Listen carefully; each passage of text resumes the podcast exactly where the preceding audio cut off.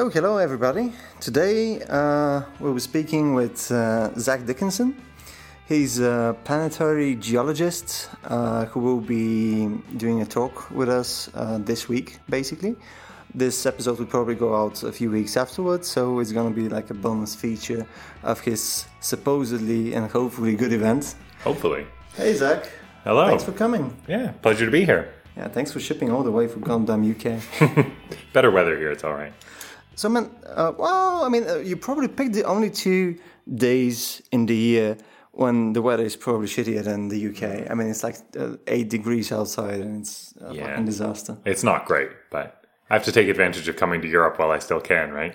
Sure, sure. You have a bunch of days left, Yeah. probably like two weeks from this. So, can you can you give us an idea of what the hell do you actually work? What is a planetary geologist? I mean, how do you?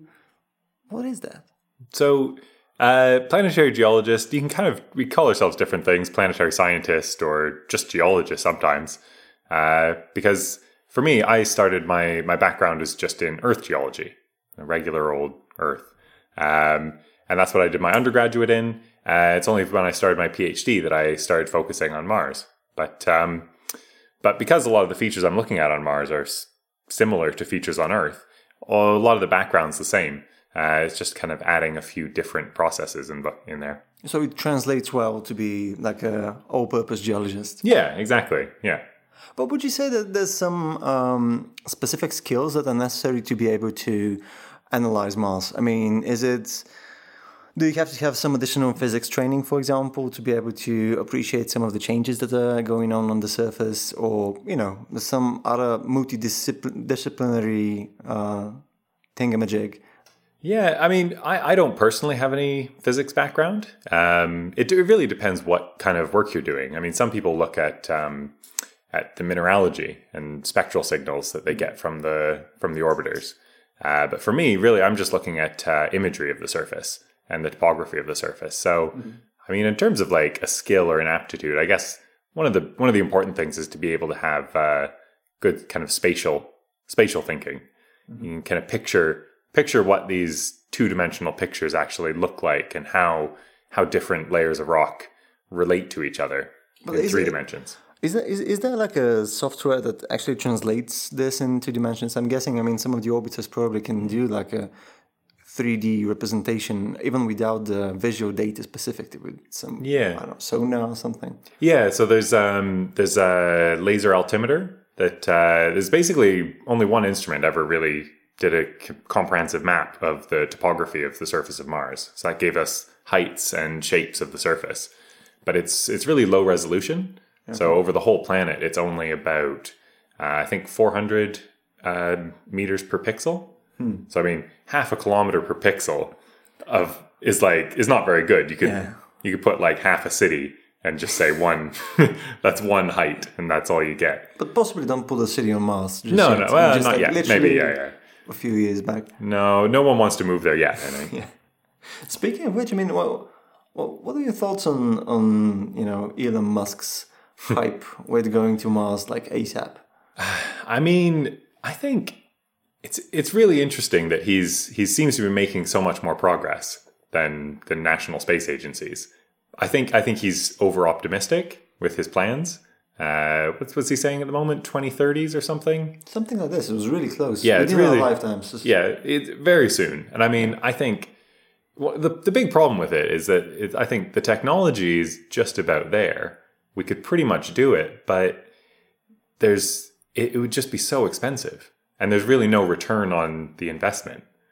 I mean, if you compare it to like the moon, the moon, the Apollo program to land on the moon, that was at the time, I think it was a couple percent of the the American yeah. budget, and it would like that's incredible. And people mm. still complain about how much money NASA has now, but now it's only a fraction of that.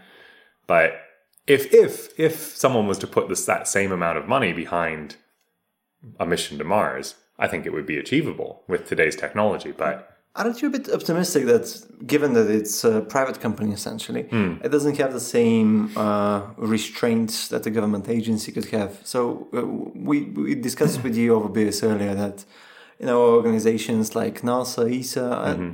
up by design bureaucracies. Yeah. And there isn't that much of a top down uh, management structure. I mean, there is in a sense, but again, it's uh, tied to politics, it's tied to you know the news cycle as well, Yeah. tied to a bunch of stuff. Yeah. While if you manage to set your goals in a way that it will be economically logical, which I guess Elon has to have, Yeah. Uh, then I mean, uh, as long as that project makes sense and can can be funded with whatever means is necessary, don't you think it's probably doable with way less money for a shorter amount of time? Yeah, I mean, I think, I think it is doable for sure. But I think one one interesting thing you brought up there is that it's it's the problem of it's if it's just a private corporation being driven by economic reasons, you they might potentially do a lot of damage to the science that we might like to do there. Um, so everything that goes to Mars currently has to be really um, really well decontaminated before it can even leave the Earth. And it's still a chance, isn't it? I mean, Oh yeah, it, it's not. It's never. It's still not hundred percent. And there's there's places on Mars. I mean, some of the most interesting places that we would like to look for life, for example, are places where there might be liquid water or seasonally some sort of melting. And NASA actually won't allow anyone to send missions there. So we're not even allowed to go to the some of the most interesting places. sexy places. Yeah, exactly. Yeah, yeah. But it, it's yeah. So I mean, would someone like Elon Musk care about that? That's the that's the big problem. So basically, there's no legislation to uh, bound him by by going there. It's not like a um, marine law, for example. No, I mean it, there there are some international treaties uh, that govern space, but it's it's very much uh, Free for all. free for all. Yeah, and it's it's voluntary to join these treaties or not. So, I mean, you'd hope that he would comply with it, but it's one of those things. How would you actually? How would you police it? Even How would you enforce it? if he if he was to get there first, well, yeah, Shit happens. that's it. He's there. Yeah, It- well, you have to admit that of all the places in the solar system where you can make a new Gold Rush movie, Mars Hmm. just works amazingly well. It's just with the whole red vibe for it. It's basically a goddamn desert. You have like gun-toting people and just landing in different ships and stealing Yeah. everybody's eyes or something. I don't know. it's. I mean, yeah, it's a blank slate, right? For any any story like that, it's uh, you can imagine all sorts of scenarios. So, I'm guessing you're not a proponent of uh, Elon's idea to just nuke uh, Mars from orbit to make it habitable. No, I mean it's it's it's just a bad idea in every possible way. I mean to make to just nuke a planet into oblivion to make it livable Yeah. is silly to begin with. But but no, there's a lot of there's a lot of real numbers to back up why it doesn't work. So I mean, you're familiar with the idea that his idea is if you melted the poles with nuclear weapons, you could release enough water and gases into the atmosphere that it would start a greenhouse effect and warm up the planet. But there's been a lot of studies done that's they've added up all of the gases that we can see that are frozen and all the water as well that's frozen. And even if you melted all of it, it just it barely makes a dent in how thick the atmosphere is. So it really wouldn't actually achieve anything. You just have a horrible nuclear wasteland. And piss off the Martians. Well, yes, of course. So um, let's let's imagine the following thing, because obviously I, th- I I don't think he was being um, you know objective with this. I don't think No. he was even being uh, you know serious about No. it. I mean, it's more of a it's more of a PR thing. I mean, I'm gonna say the absurd thing the same way that let's say Trump says or whatever. yeah, yeah. And everybody will be going, oh, he's wrong. Oh, no, maybe he's right, and then just mention Elon on their podcasts. Yes. You know. Yeah, I mean maybe that's that might be his angle. He's he's very he's a very good publicist. But bear with me here. Let's say we don't nuke Mars once. We just keep nuking Mars for 100 years. Wouldn't that help out a bit? I mean, you're still stuck with the problem of there's only so much, I mean, carbon dioxide and water frozen at the planet at all. So, I mean, even if you released all of it, even if you could somehow release all of it, it's still just not enough. Um, cause, and it would have to be the whole surface. It wouldn't just be the poles because there's frozen ice and carbon dioxide, as far as we can see, under the surface in quite a lot of places. So, what would be the, the more, you know, tame version of terraforming Mars? And which doesn't take uh, a bajillion years. Uh, I mean, caveat. Yes, yeah, yeah. Well, I mean, it, this is all outside of my outside of my uh, specialty, but I, from what I've heard, there's really no way to do it easily with with anything near what with the technology we have. So, I mean, it's uh, just because the volume of gas you need to fill up an atmosphere. Where are you actually going to get it? You can't really break it apart out of the rocks because that's just going to take way too much energy. You can't bring it from somewhere else. You can't bring a whole atmosphere from another planet. You can direct comets and just smash them into Mars No. along with nukes. It would just be so much. It's just far, far, far too much material.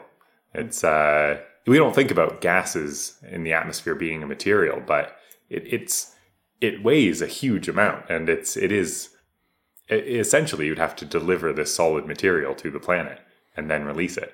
And there's just there's just no way to to do that without really destroying the planet. But even, I mean, even if we, let's say, let's assume hmm. that we created like a big ass project of us bringing all the goddamn comets in our solar system and mm-hmm. the interstellar space close to our solar system, and we just smashed it in Mars, and it gives us the numbers that we need in order to have an atmosphere. I mean, would that help as well? Because at the end of the day, I recall that one of the reasons that Mars lost its atmosphere to mm. begin with is not only, I guess, it's a lower gravity, etc., but it's mm-hmm. specifically uh, because it lost its magnetic field, so it doesn't have Yes. like a liquid core. So essentially, the sun sheared away its atmosphere. So I mean, let's say we bring the material, wouldn't it just be like a temporary solution as just well? eventually going to be sheared away Yeah. again. Yeah, of course. Um, but it is it's a very slow process to remove an atmosphere, and um, I don't know the exact numbers behind it, but I think it's on the order of hundreds of thousands or billions of years. So if we could deliver something quite quickly. We could potentially. It's not. We're not going to have to worry about Just it again for a very long time. Yeah, because it, it's uh, the atmosphere leaking away is a very slow process. Well, uh, what what did happen to to Mars? I saw in uh, spoilers. I saw in your presentation you had a really cool graphic about the different uh, how should you call it epochs, I guess, in Yeah. in Mars history. So I didn't know, for example, that uh, Mars had a similar like geologically separated epochs. It was something like uh, pre-Noachian, Yeah, uh, like uh, Noachian and something else. Hesperian and then Amazonian. Amazonian, yeah. yeah.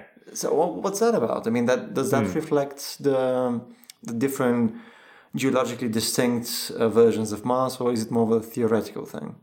Yeah, I mean, it's it's theoretical, and one of the one of the things you have to realize with Mars is that we can't actually we don't actually have any uh, solid dates for how old different parts of the surface are on Mars. So we we have ideas about roughly hundreds hundreds of millions of years for these different uh, geological periods, and yeah, we we define it by what types of minerals were being formed at that time that we can see on the surface, and uh, and that tells us something about what the climate was like. Was there water on the surface? How much of it?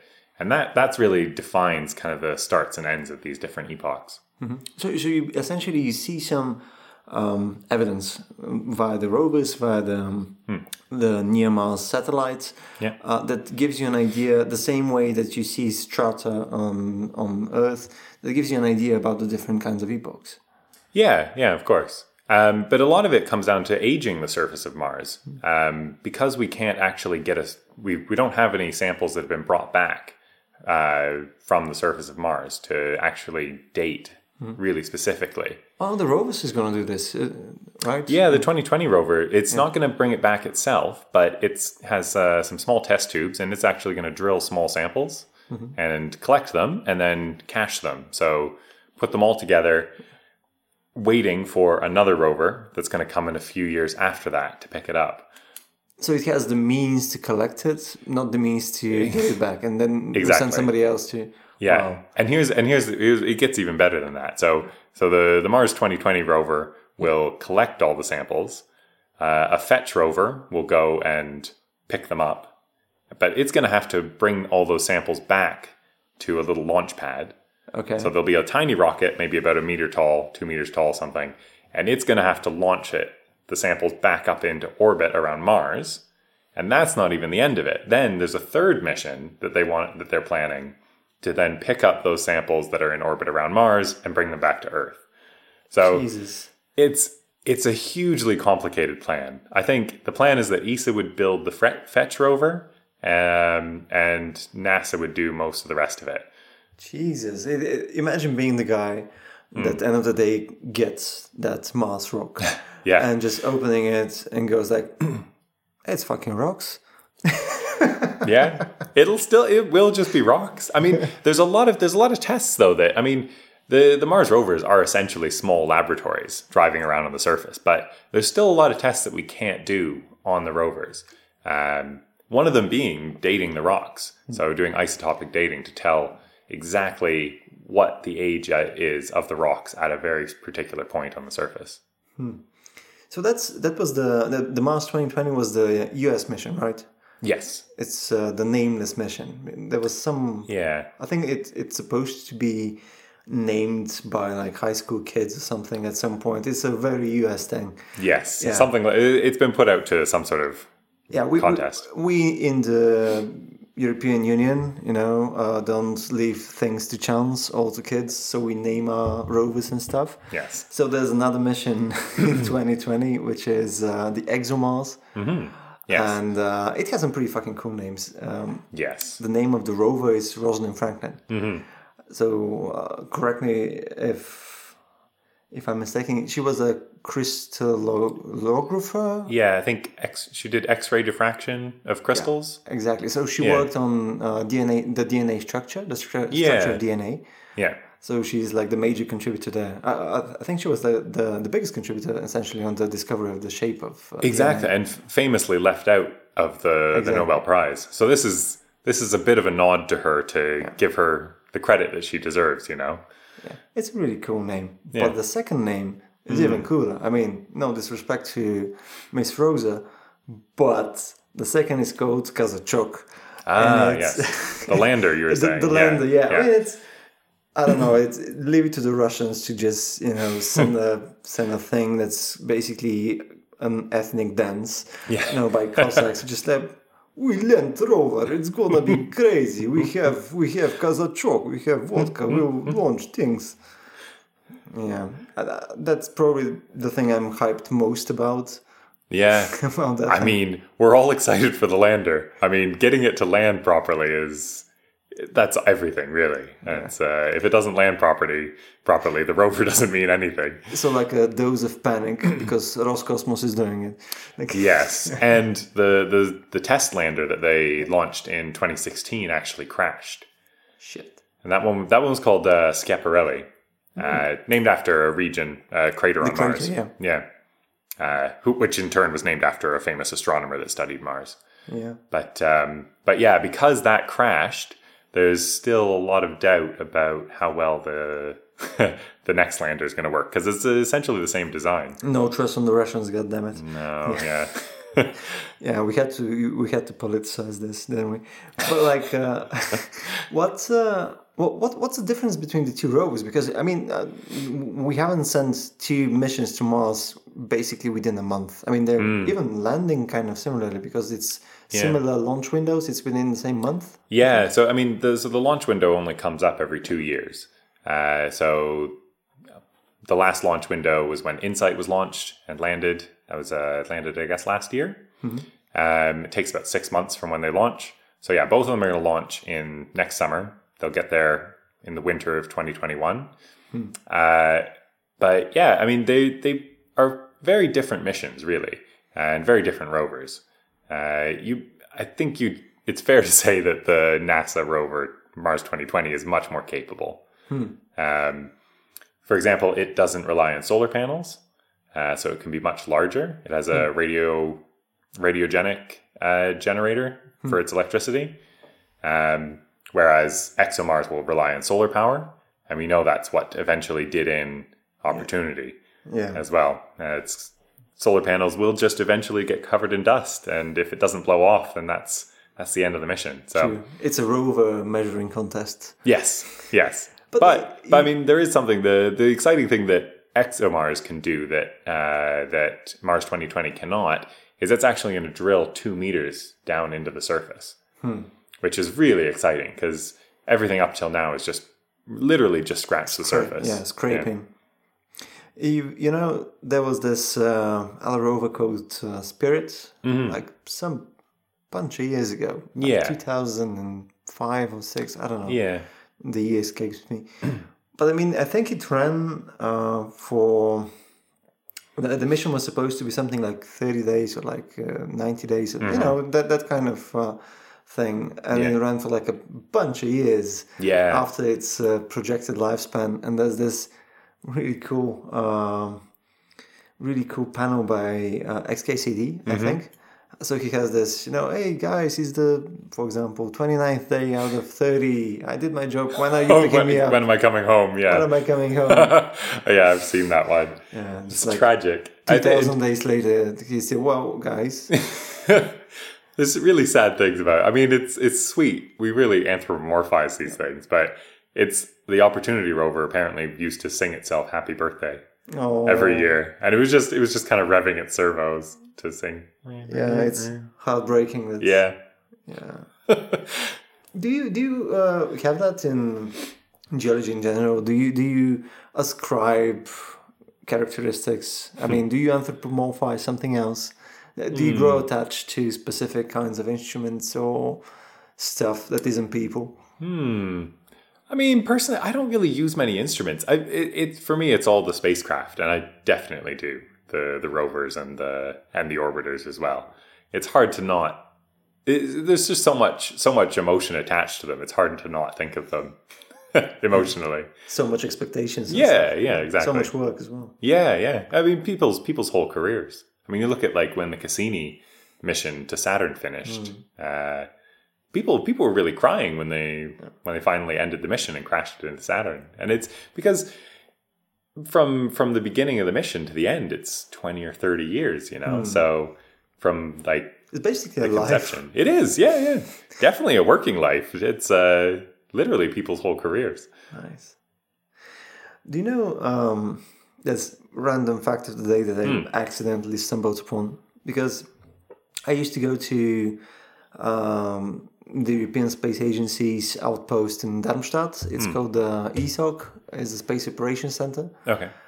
So, uh, I mean, they have a bunch of other uh, centers throughout um, Europe. And it's really fucking cool. You go there, there's a mission control. I mean, all the cool stuff that you think is there is there. Yeah, yeah. But apparently, the control for the rovers themselves isn't Yes. at ESOC.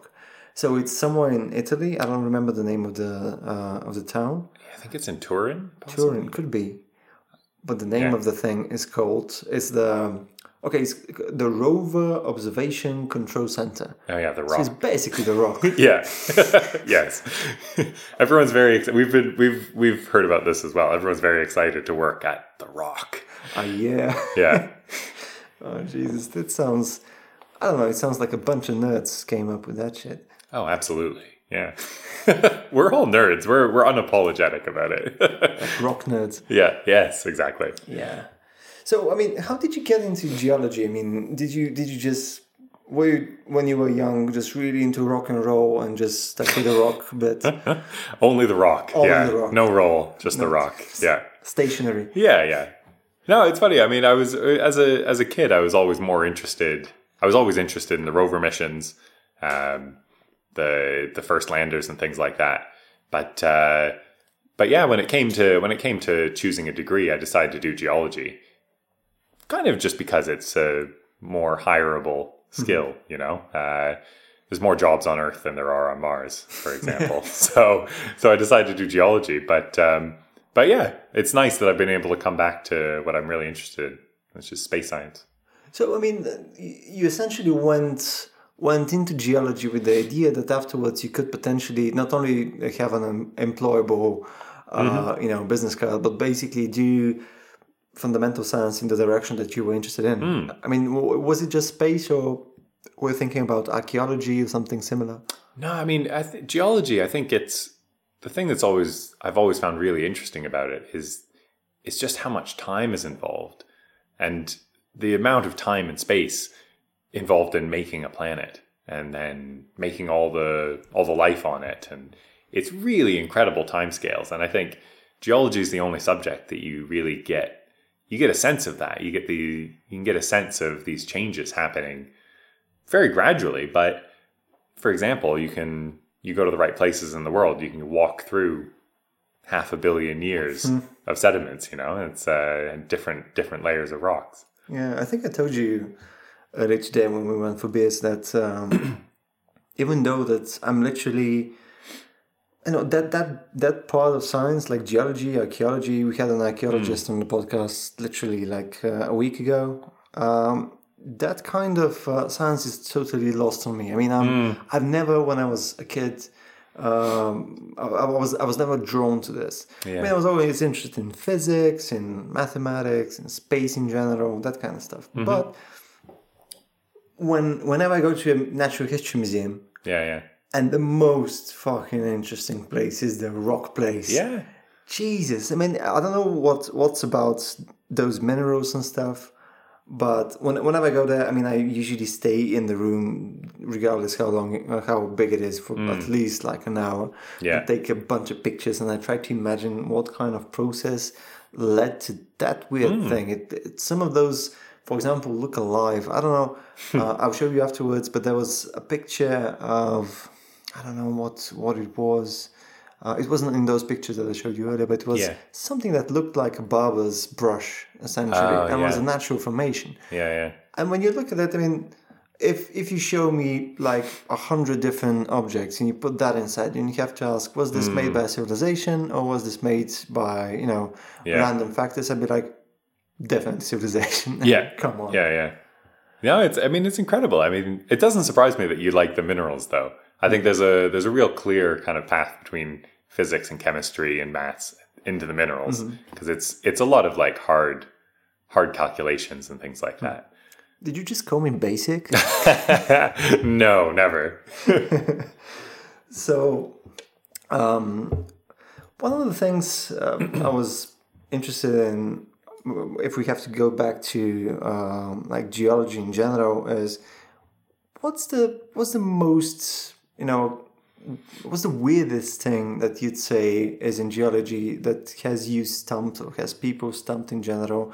Or what I mean is something similar to uh, I don't know, like 10 years ago, there was this picture specifically of glaciers, obviously, not geology, but uh, the, the weird thing about them was they were at the right angle and with really straight lines. Oh, And you know that nature doesn't really enjoy straight lines that No, much. yeah.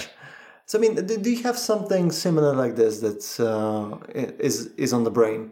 Yeah, I mean, okay. Well, one one that one that I think about fairly often, and you forgive me, I don't actually know any of the answers to this, so this is just a completely open question, really. Damn it. but uh, I mean, why why do plate tectonics start on some planets and not others?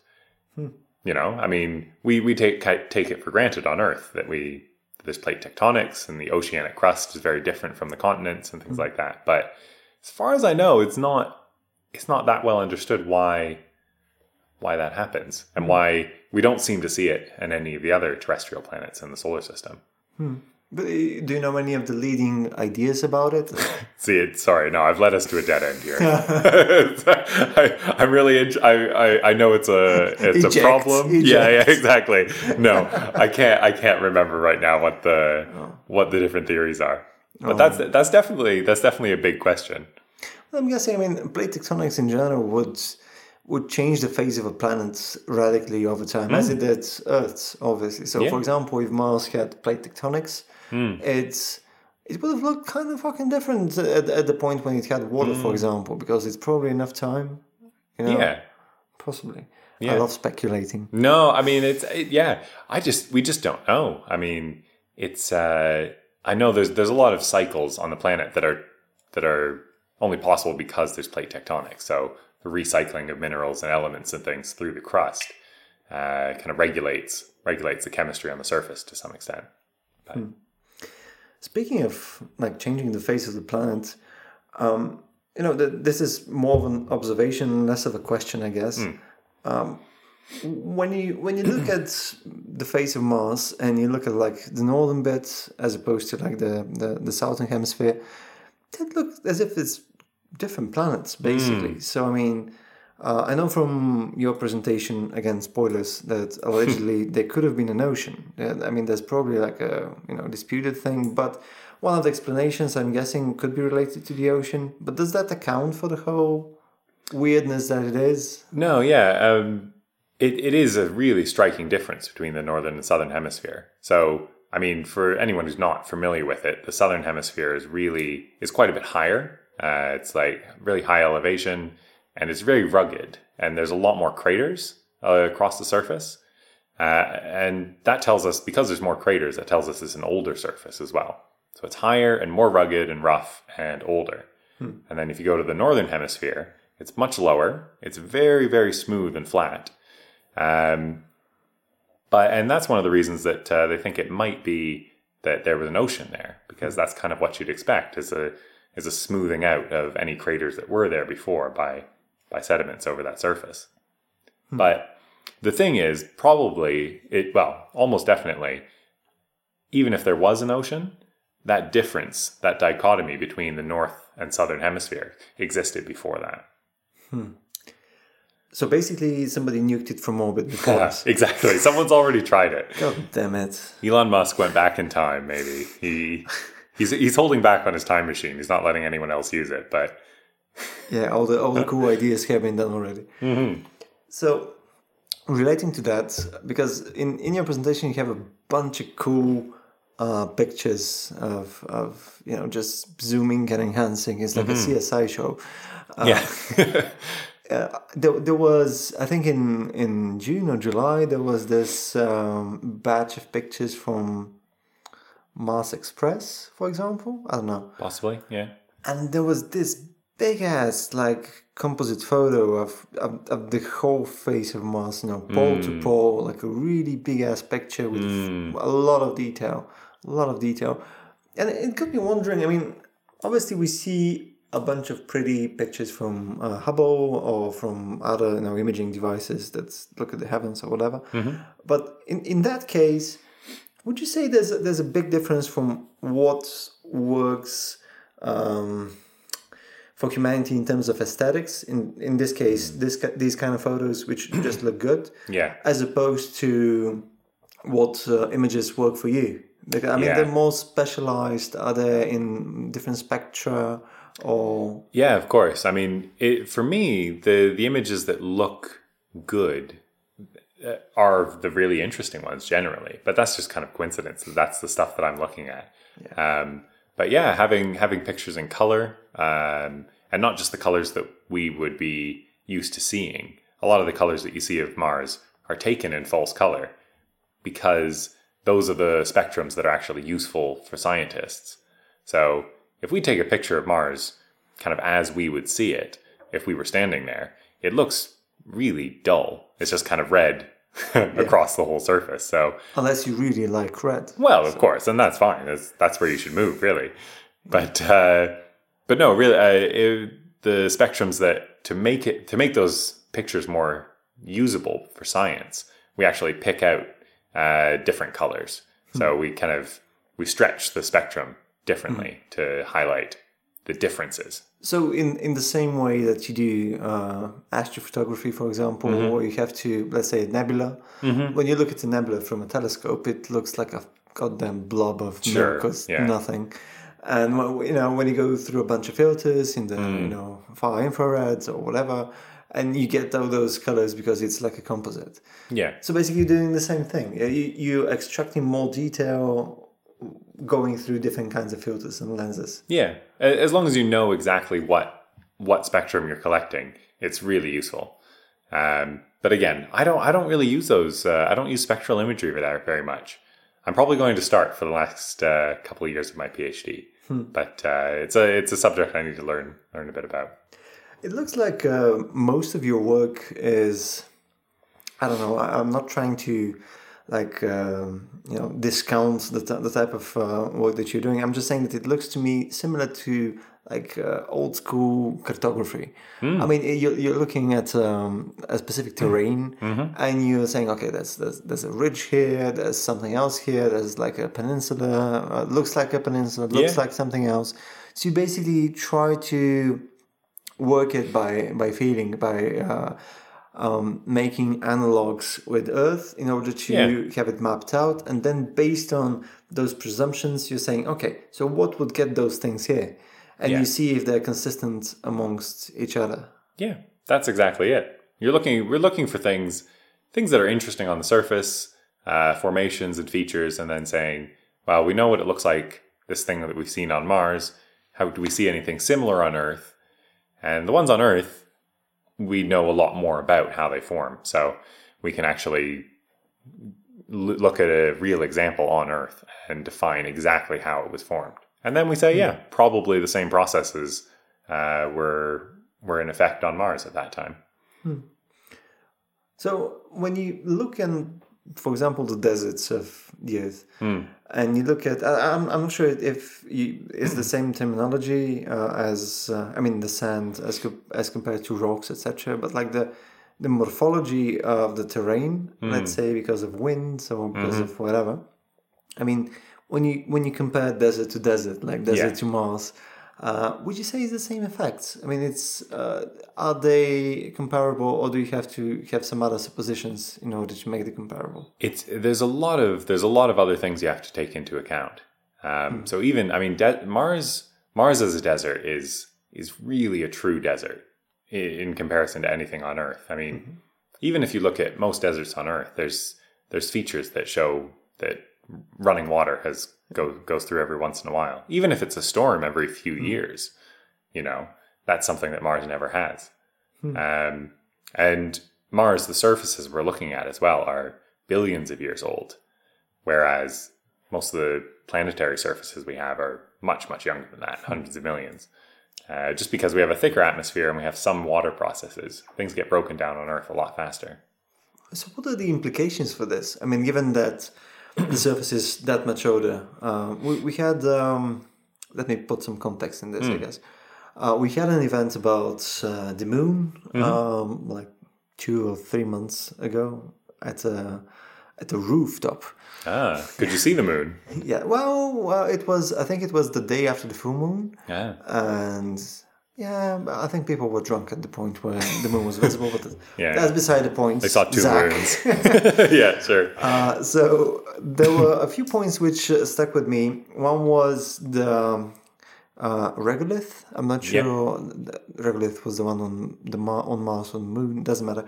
The one on that finds sands on Yeah. uh, Moon Yeah, was really, really goddamn fine. It was so fine, in fact, that um, if you decide to uh, send people there for an extended amount of time or have some kind of settlement, etc., it would mechanically fuck stuff up, and it would if you if you let's say you're a cosmonaut and you take off your suit.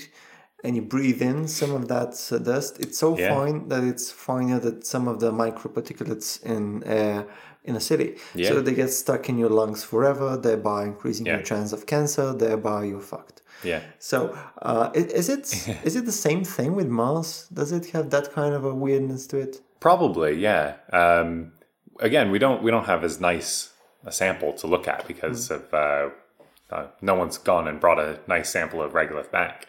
But but yeah, it was a huge problem for the Apollo astronauts. I mean, they had. If you look at like the pictures of them whenever they came back into the spacecraft, they have They're black. They have black, yeah, black uh, soot all over them, and that's just the regolith. But as well, it was yeah, it was causing problems. Uh, really sharp material that was abrading the moving joints of their uh, of their spacesuits and things.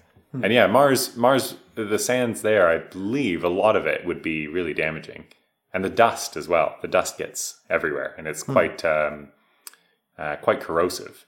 So that's one of the problems the rovers have actually. One of the cool solutions to that dust problems um, that one of the speakers um, gave us at the event. Actually, I'm not sure if it was at the event or during like a pre-talk, but anyway, it was cool. Uh, was essentially just not dealing with the dust. So I mean, well, obviously, some options. Uh, if you land somewhere, just scoop up all the dust until there's no fine dust left. Hmm. Okay. Yeah, which is radical, but Yeah. expensive and time consuming. But the other was just go the Roman way, just build roads. Mm-hmm. And because there's no atmosphere on, on the moon, or at least it's really, really goddamn fine, Mm-hmm. there's no uh, movement to speak Mm. of. So as long as you lay the roads without, uh, you know, getting them dusty, etc., Yeah.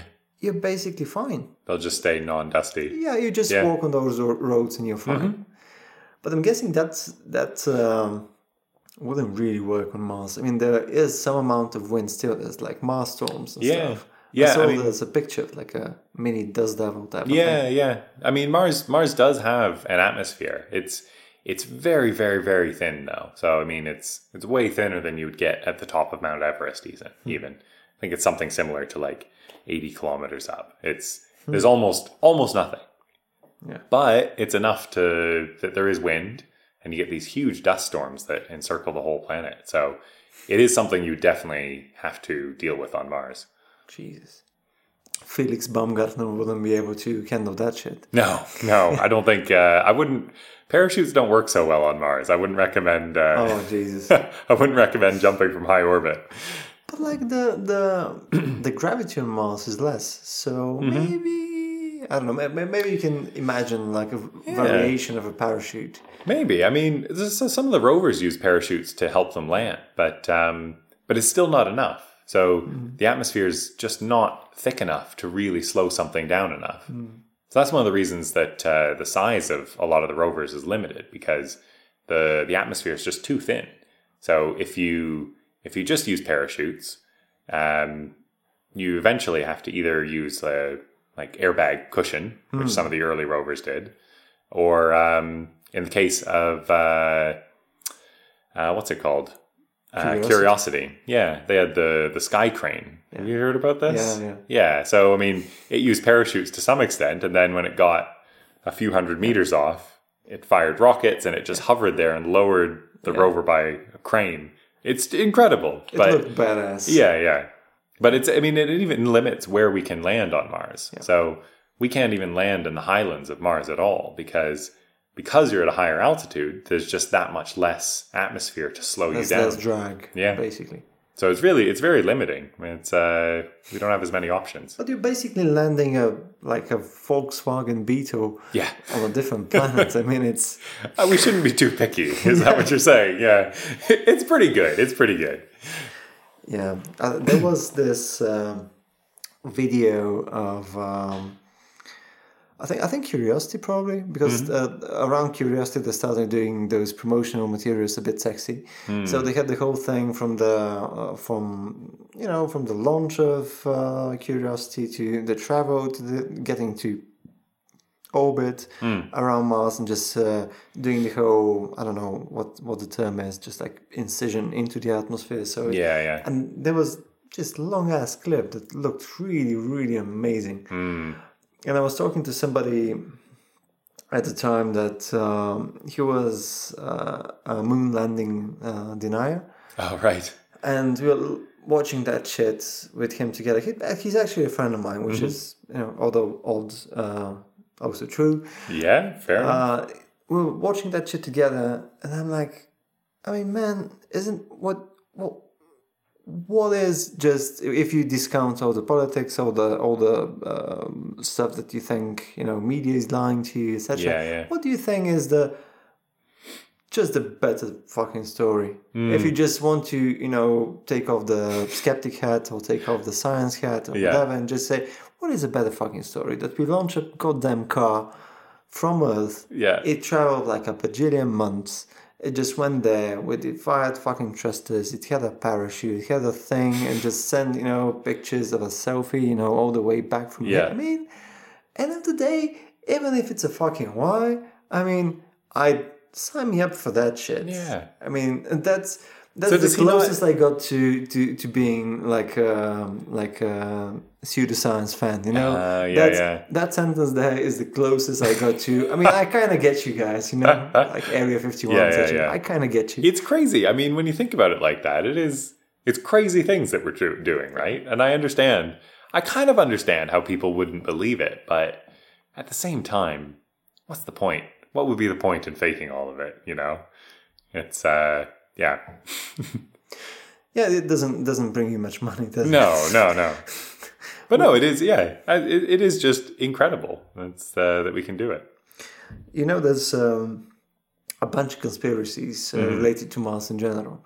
So there was, uh, I mean, when I was young, at least it was the the most popular one was the face on Mars. You know that one? Yes. Yeah. Yeah, Yeah. and there was also the canals, which is a really old thing. you know, Yeah, when, yeah. You know, That was uh, that was uh, Schiaparelli actually that I mentioned earlier. So, but it's that that actually comes down to a mistranslation for the most part, because he he he marked them on his map.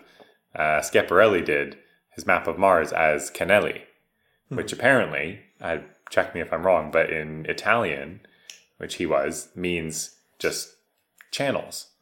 Uh, which channel doesn't really have any sort of any meaning behind it that it was built or anything like that. It's just doesn't have any tension. in it. no, it's just it's just a channel of water, you know? Like you can have a natural body like that.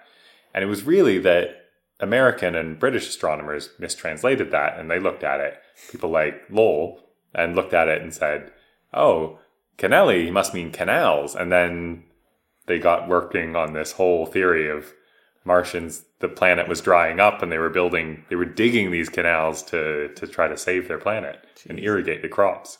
It's a really sci-fi vibe. yeah i mean it's, it's kind of i mean it's it's kind of the conspiracy theory of its day really but At least it's not uh, cannelloni. You know, Not much pasta on Mars. No no i'd go i'd go for that There was um, in the promotion that we did for your events. There was a guy that posted, uh, which reminds me, I should probably respond. Uh, a guy that posted uh, that there's a picture of uh, a vertebrate uh, on Mars. Ah. Oh, oh, what was it? I think it was like um, like a backbone or something. Oh, It's- it's- really? it looks like a bone. yeah yeah And I mean, those things are kind of, I guess, gonna keep cropping up forever. It's not something you Yeah. you you you can't really well, immunize yourself against them. no But I mean, what's your uh, and what do you think would be a reasonable response in general to people thinking about that kind of stuff?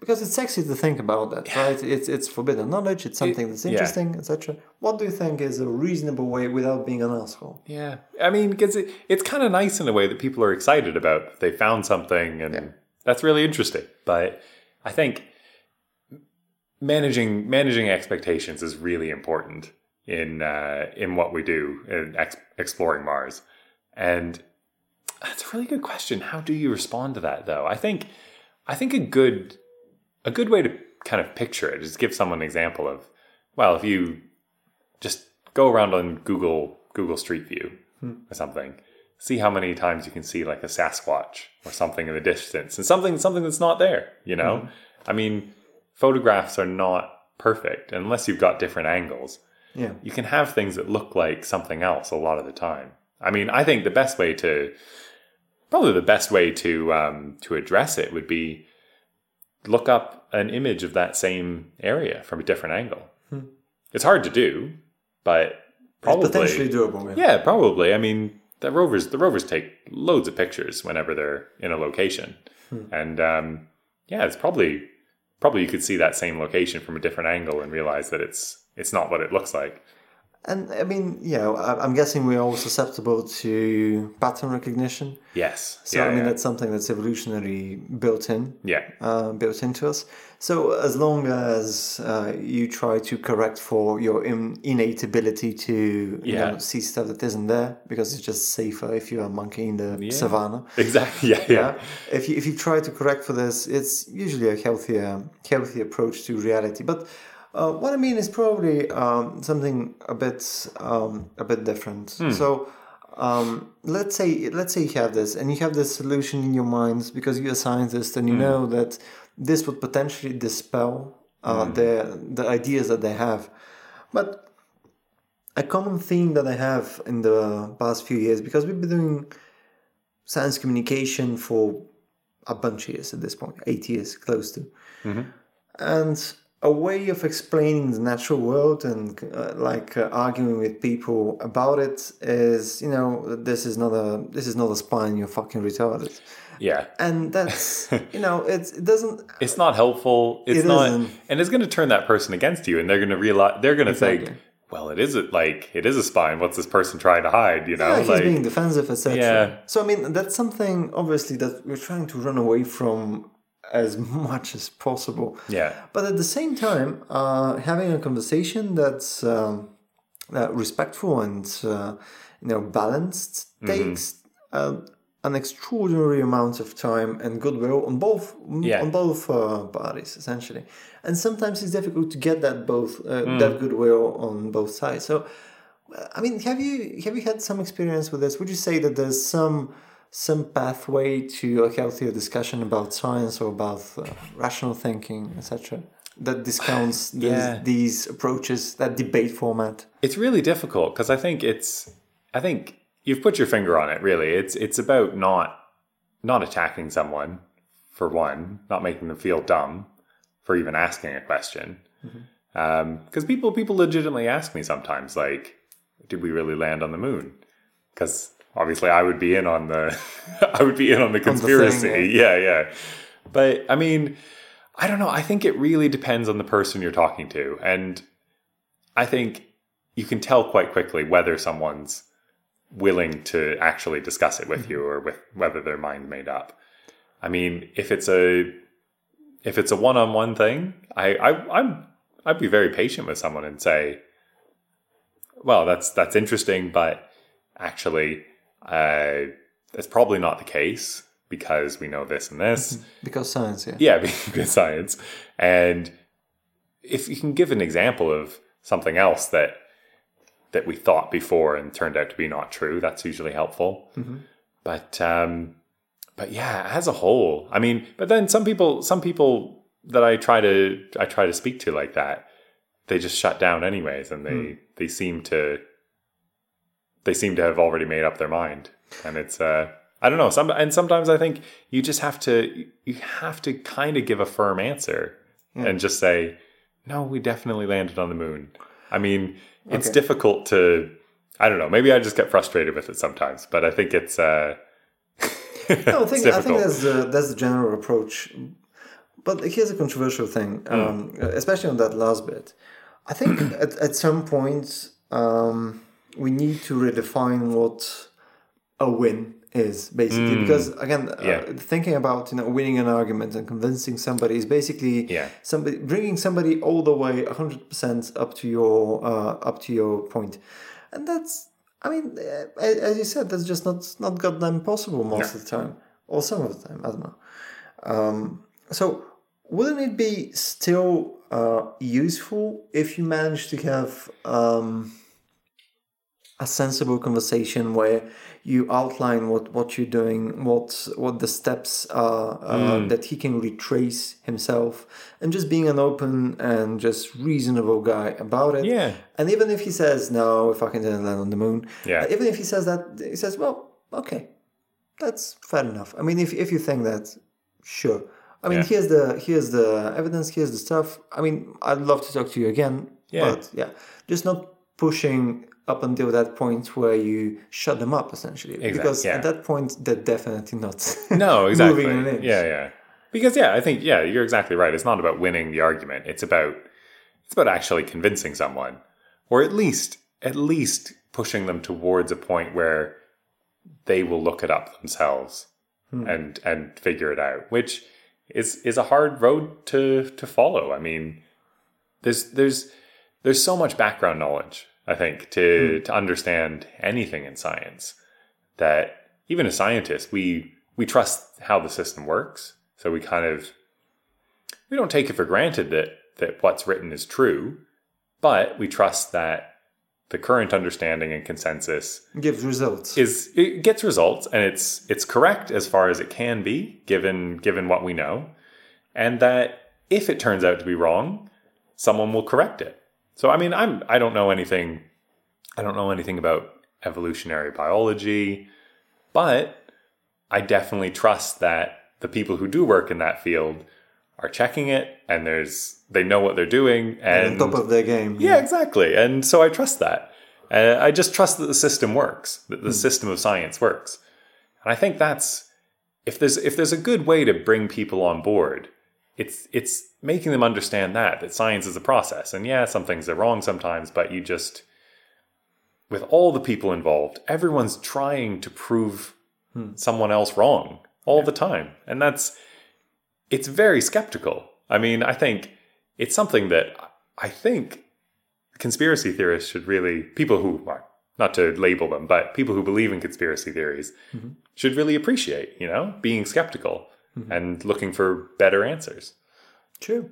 It's, uh, I guess, some of the some of the skepticism is probably tied up to um, political questions. So what I mean is um, that um, that uh, divide essentially between um, different ideas, etc., is usually tied up to something else. So when you're starting a conversation with somebody about whatever global warming or something else that has both a political and a scientific uh, point, I mean, neither side is willing to concede because end of the Yeah. day, the reason that they're arguing for that side isn't science.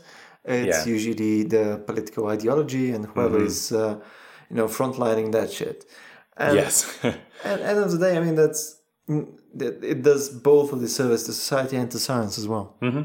It would be cool if if we managed to tone that down a bit. yeah, Probably absolutely. a second Trump uh, term would, uh, you know, Yeah. I mean, let's hope that tones it down or something. Oh, sure. Yeah, that'll make it better. No, I don't. I don't know. I yeah, I don't know the way forward on that one. But it is. I mean, people just people are so polarized on these issues that uh, it's really hard to even get that get that gap that you can speak to someone about it if they've already made up their mind.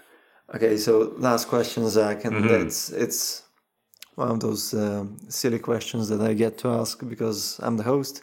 Good. Good. Uh, can you tell me what's the biggest divide in geology? What's the you know continental divide Hmm. in geology? I mean, what's the schism that's uh, most current? Right? It could be on Earth, could be on uh, could be on Mars or somewhere else. What's the biggest thing? I mean, I, I'll have to go with Mars because that's that's what I'm into, you know. But um, I think it's one of the one of the biggest controversies is whether or not there was an ocean in the past. Um, it's something something that I work on a little bit, but um, but yeah, it's uh, there's a lot of evidence to say that there's a lot of geological evidence to say that yes, there was an ocean at some point in the past.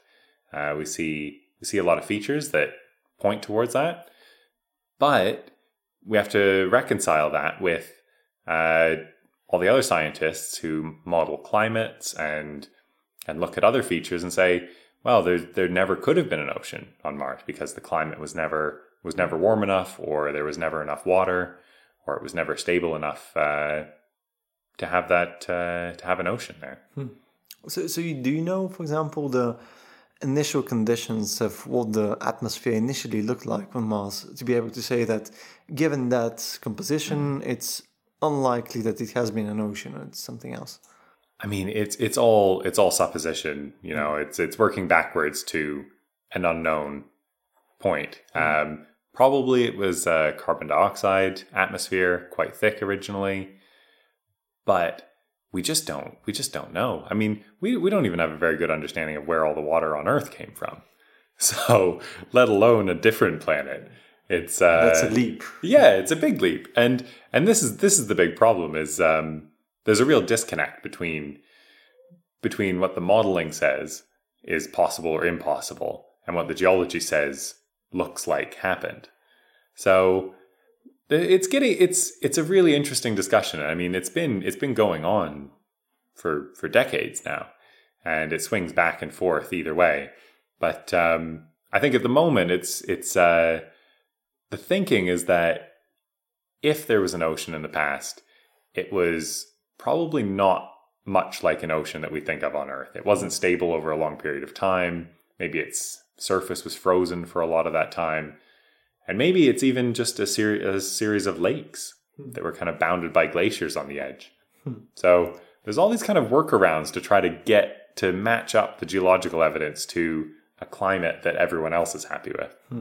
So, do you when you meet like a climate modeling scientist in the in the corridor of wherever you're working at, do you just you know just look at them intently and Yeah, just, we glare at each other. Yeah. just like, see you after work? Yeah. no, I mean it's I I mean, I think it's it's pretty good natured. For me, anyways, I, I can discuss these things. I mean, I had a really good discussion at a conference I went to a couple months ago with someone.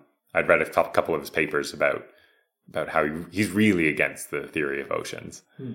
and I talked to him, and but you know, and actually, what came out of it is we might work on a paper together. So, you know, I mean, this is it's a good example of scientists kind of putting putting their really strong beliefs aside and and actually finding where they have common ground. Yeah. But, that sounds, I mean, a bit more boring than throwing rocks at each other. Yeah, I know. It's I mean, not. That's we respect. We respect the rocks. Come on, we, we wouldn't throw them like a shrine. Yeah, yeah. Okay, Zach. Thanks. Thanks a bunch for having this uh, slightly silly conversation with me. Yeah, yeah. It's good. It's it's an absolute pleasure to have you in Sofia, and hopefully uh, we'll do uh, a really good event together in a few days. And uh, for me, uh, that's about it for today. The only thing I'd like to add is actually two things. One is our big event is going to be on the 10th of November in Sofia Event Center. We're going to have a bunch of interesting um, talks and discussions. We're going to have a talk by Robin Andrews, which is similar to uh, what we're talking about today. He's a volcanologist. He's going to be talking about all sorts of weird stuff on other planets as well. Uh, so definitely tuning for that one. We're going to have uh, scientific dystopias in a, a, discussion panel with Peter Watts, who's a sci-fi author, with a bunch of other people that um, are proficient in uh, gene editing and a bunch of other stuff. So it's going to be a wild, wild goddamn ride. So if you guys are interested into this, go to uh, ratio, R-A-T-I-O dot B-G. There's a bunch of info there. And second thing is, thanks to our sponsors, SBTech. Uh, SBTech so far are the only goddamn sponsor that is sponsoring this podcast. It's really goddamn kind of them. It's uh, one of those things that I probably keep mentioning every goddamn episodes, but it's one of those things that basically makes this thing worth running, and we can buy a beer for Zach and not look like goddamn rejects. Uh, what they're doing is essential to popularizing science in Bulgaria, and we thank them greatly. Thanks a bunch for listening, guys. Bye bye.